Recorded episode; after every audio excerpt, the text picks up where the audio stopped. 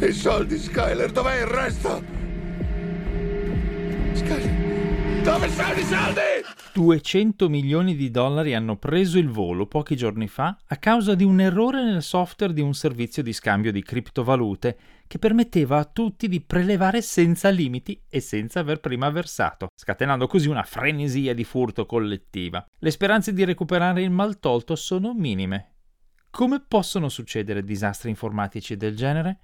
E quando un sito o un'app mi propongono di accedere usando Google o Facebook o Twitter, mi conviene farlo o questa grande comodità comporta dei rischi?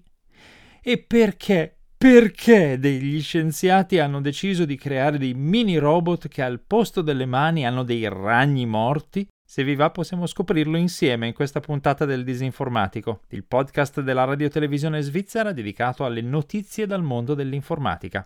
Benvenuti! Io sono, come consueto, Paolo Attivissimo.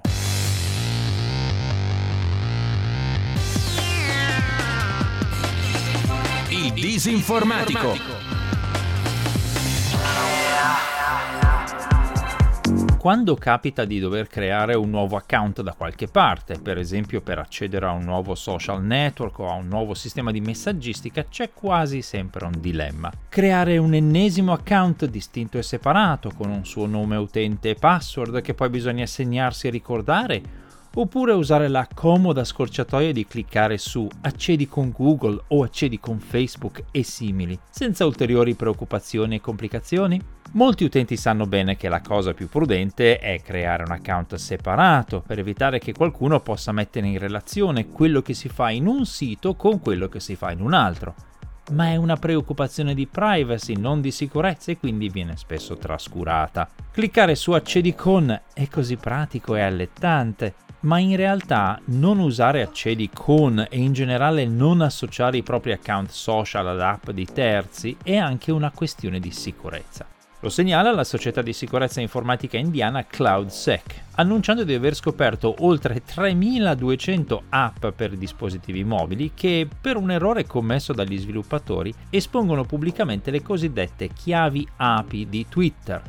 In parole povere, nei casi peggiori questo errore permette a un aggressore di prendere il controllo degli account Twitter degli utenti che usano queste app difettose se hanno associato ad esse il loro account su questa piattaforma social. Gli aggressori che sfruttano questa falla possono leggere i messaggi diretti degli utenti bersaglio, mettere like e condividere contenuti spacciandosi per loro, creare o cancellare tweet, aggiungere o rimuovere follower, accedere alle impostazioni dell'account Twitter e altro ancora. Prima che diciate facciano pure, tanto a chi vuoi che interessi il mio account Twitter, CloudSec fa notare che lo scopo più frequente di questi aggressori non è ficcare il naso nei fatti vostri, ma usare il vostro account, insieme a quelli di moltissime altre vittime, per creare un esercito di account zombie che possono comandare, per esempio per fare campagne di spam, diffondere notizie false o pubblicizzare truffe sulle criptovalute. Gli account verificati, cioè quelli con il bollino blu, sono particolarmente desiderabili per questi criminali, perché gli utenti di Twitter tendono a fidarsi maggiormente di quello che scrivono questi utenti verificati. Il problema è serio, insomma. Se si usa l'opzione accedi con e si associa il proprio account social a queste app difettose, c'è il rischio di trovarsi coinvolti in truffe e inganni di vario genere, e non solo su Twitter. CloudSec non ha reso pubblico l'elenco di queste 3200 app difettose, ma stando al sito Bleeping Computer, che ha preso visione di una copia di questo elenco, si tratta di app abbastanza popolari che hanno da 50.000 a 5 milioni di download e includono guide ai trasporti cittadini, app di ascolto radiofonico, lettori di libri digitali e persino app per le transazioni bancarie online. Come se non bastasse, la maggior parte di queste app fallate non è ancora stata corretta ed è per questo che non è possibile farne i nomi. C'è però un'eccezione notevole, un'app della casa automobilistica Ford, chiamata Ford Events, che aveva il grave difetto segnalato da CloudSec ma è stata corretta e quindi può essere citata. Visto che incidenti come questo continuano a capitare, conviene evitare in generale di usare qualunque opzione che proponga di accedere a un'app o a un sito usando le credenziali di un account che avete altrove. Lasciate insomma perdere tutti i vari inviti a base di accedi con e create invece un account separato. Evitate inoltre di associare i vostri account social ad app non strettamente indispensabili. Questi comportamenti non sono una soluzione perfetta perché gran parte della colpa è di chi sviluppa maldestramente queste app e richiedono un pochino di impegno e di diligenza, ma sono molto meglio di niente. Non ve ne pentirete. Il mondo delle criptovalute attira molta attenzione con le sue apparenti promesse di guadagni facili, ma anche le perdite sono almeno altrettanto facili. Non c'è solo il problema del controvalore che varia con andamenti degni delle montagne russe, c'è anche quello dell'affidabilità degli intermediari. Non perché siano disonesti, ma semplicemente perché il loro lavoro si basa interamente sul software e basta un piccolo errore in quel software per causare disastri costosissimi senza che i clienti abbiano diritto a risarcimenti garantiti dalla legge. La società di sicurezza informatica Sophos racconta il caso recentissimo di Nomad, un servizio di cosiddetto bridging, ossia di scambio fra criptovalute. Se per esempio avete dei bitcoin e li volete convertire in Ethereum o viceversa, potete usare un servizio di bridging. Nomad in questo momento è completamente bloccato e si stima che abbia perso circa 200 milioni di dollari, o meglio l'equivalente di questo valore in criptovalute. Ha perso questi soldi in una maniera decisamente imbarazzante, nota nel settore come replay attack. Immaginate di andare da un cambiavalute con 100 euro e chiedere di convertirli in, che so, rupie indonesiane. L'addetto ritira i vostri 100 euro, ma non ha subito a disposizione la valuta che avete chiesto e quindi vi rilascia uno scontrino numerato. Quando le rupie arrivano, voi presentate lo scontrino e l'addetto vi consegna le rupie ritirando lo scontrino. Ora immaginate di presentare a quell'addetto una fotocopia dello scontrino, chiedendo di nuovo le rupie. E immaginate che l'addetto, particolarmente smemorato, non si ricordi di voi e di avervele già date e non controlli il numero dello scontrino per vedere se è già stato usato. L'addetto vi dà di nuovo le rupie senza che gli abbiate dato dei soldi equivalenti. E se gli presentate un'altra fotocopia del medesimo scontrino vi dà altri soldi e così via all'infinito, o perlomeno finché il cambiavalute esaurisce tutto il denaro che ha in cassa. Questo è grosso modo quello che è successo a Nomad, un aggiornamento del suo software aveva inavvertitamente disattivato la verifica delle transazioni completate, per cui era sufficiente presentarsi al sito con i dati di una transazione già avvenuta e ripeterla per prelevare criptovalute senza averne versate. Non solo, era anche possibile modificare le coordinate del beneficiario mettendoci le proprie non servivano conoscenze sofisticate, era sufficiente trovare una transazione completata correttamente, copiarla e incollarla cambiandone il beneficiario. La semplicità del raggiro ha scatenato una frenesia di transazioni fasulle che in breve tempo ha prosciugato appunto circa 200 milioni di dollari dalle casse virtuali di Nomad. 200 milioni di dollari che erano stati versati da utenti che si erano fidati del servizio e che adesso hanno pochissime speranze di riavere i propri risparmi. Nomad ha annunciato di aver comunicato l'accaduto alle forze dell'ordine e di aver incaricato degli esperti per identificare gli utenti che hanno approfittato dell'errore nel software e per recuperare il maltolto. Ha anche messo a disposizione un wallet, ossia un conto sul quale possono essere restituiti i soldi che sono stati ottenuti indebitamente o, come dice nel suo annuncio, sono stati presi per custodirli al sicuro ma incidenti spettacolari come questo sottolineano il fatto, spesso trascurato, che moltissimi servizi legati alle criptovalute operano senza nessuna delle garanzie e tutele legali degli istituti finanziari convenzionali e quindi se uno di questi servizi viene depredato da criminali informatici che sfruttano una falla, le speranze di riavere il maltolto sono minime. Prima di affidare i vostri soldi a uno di questi servizi, conviene assolutamente verificare quali sono le garanzie offerte dalla legge nel paese in cui operano. Ma non è finita.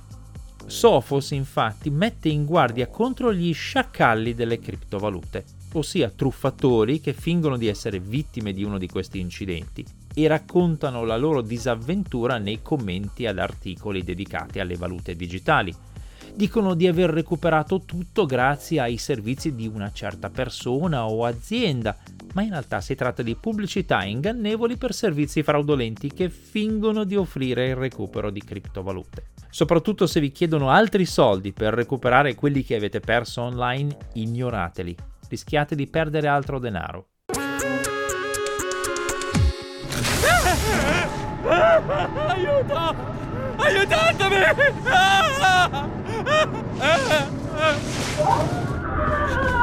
Mi dica che cosa succede senza omettere dettagli, anche se sembrano strani. Un ragno enorme ha distrutto il mio bagno e ha catturato la mia guardia del corpo, Kevin. Bene. Descrizione molto efficace. Ci sono invenzioni delle quali non si può più fare a meno una volta che vengono fatte e invenzioni delle quali si vorrebbe fare subito a meno e anzi ci si chiede perché mai siano state fatte. Una di queste ultime arriva da un gruppo di ricercatori della Rice University in Texas. Attenzione, se avete paura o disgusto dei ragni come me, tenetevi forte. Questi ricercatori hanno pubblicato sulla rivista Advanced Science un articolo che descrive un loro esperimento nel quale hanno usato un ragno morto come elemento di presa di un mini braccio robotico, simile a quegli artigli presenti in certi giochi del Luna Park. Le otto zampe del cadavere sono state rianimate per afferrare piccoli oggetti aventi forme irregolari o per azionare interruttori. La forza di presa di questo apparato per nulla inquietante è tale, a detta dei ricercatori, che è possibile afferrare oggetti che hanno fino al 130% della massa dell'ex ragno. Può essere confortante a modo suo l'osservazione dei ricercatori che i cadaveri di ragno diventano meno efficienti man mano che aumentano le loro dimensioni, per cui perlomeno non rischiamo di trovarci attorniati da robot che hanno ragni giganti morti al posto delle mani. Le motivazioni dell'esperimento sono meno morbose di quelle quello che si potrebbe pensare. Usare un cadavere di ragno, spiegano gli autori,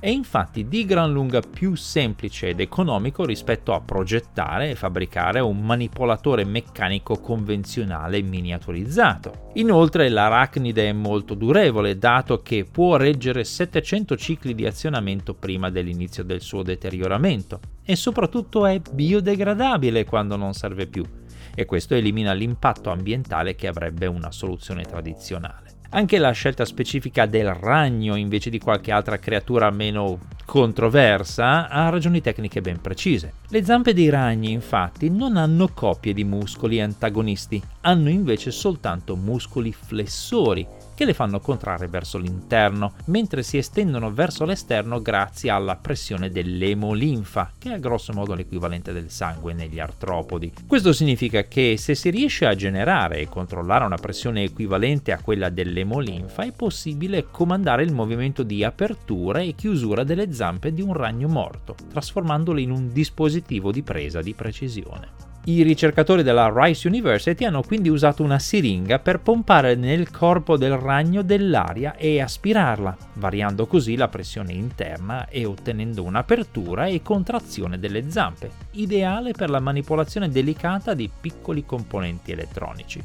Questa tecnica è stata chiamata dai ricercatori necrobotica. Va detto che i ricercatori, e in particolare la studentessa laureata Fei Yap, che ha avuto l'idea dell'esperimento notando un ragno morto raggomitolato e chiedendosi il motivo di questa posizione, lavorano in un laboratorio specializzato nella cosiddetta soft robotics, ossia robotica morbida, quella che cerca di evitare le materie plastiche, i metalli e l'elettronica e preferisce usare materiali non tradizionali per cui l'idea di usare un cadavere di arachnide non è del tutto stravagante, perlomeno per questi ricercatori. Se ci tenete, i video degli esperimenti di presa e rilascio tramite ragno siringato sono disponibili insieme al testo integrale dell'articolo dei ricercatori su disinformatico.info. E se ora avete bisogno di levarvi dagli occhi l'immagine del ragno necrobotico zombie, vi propongo come antidoto i suoni di una pucciosissima lontra, molto viva, vispa e affamata.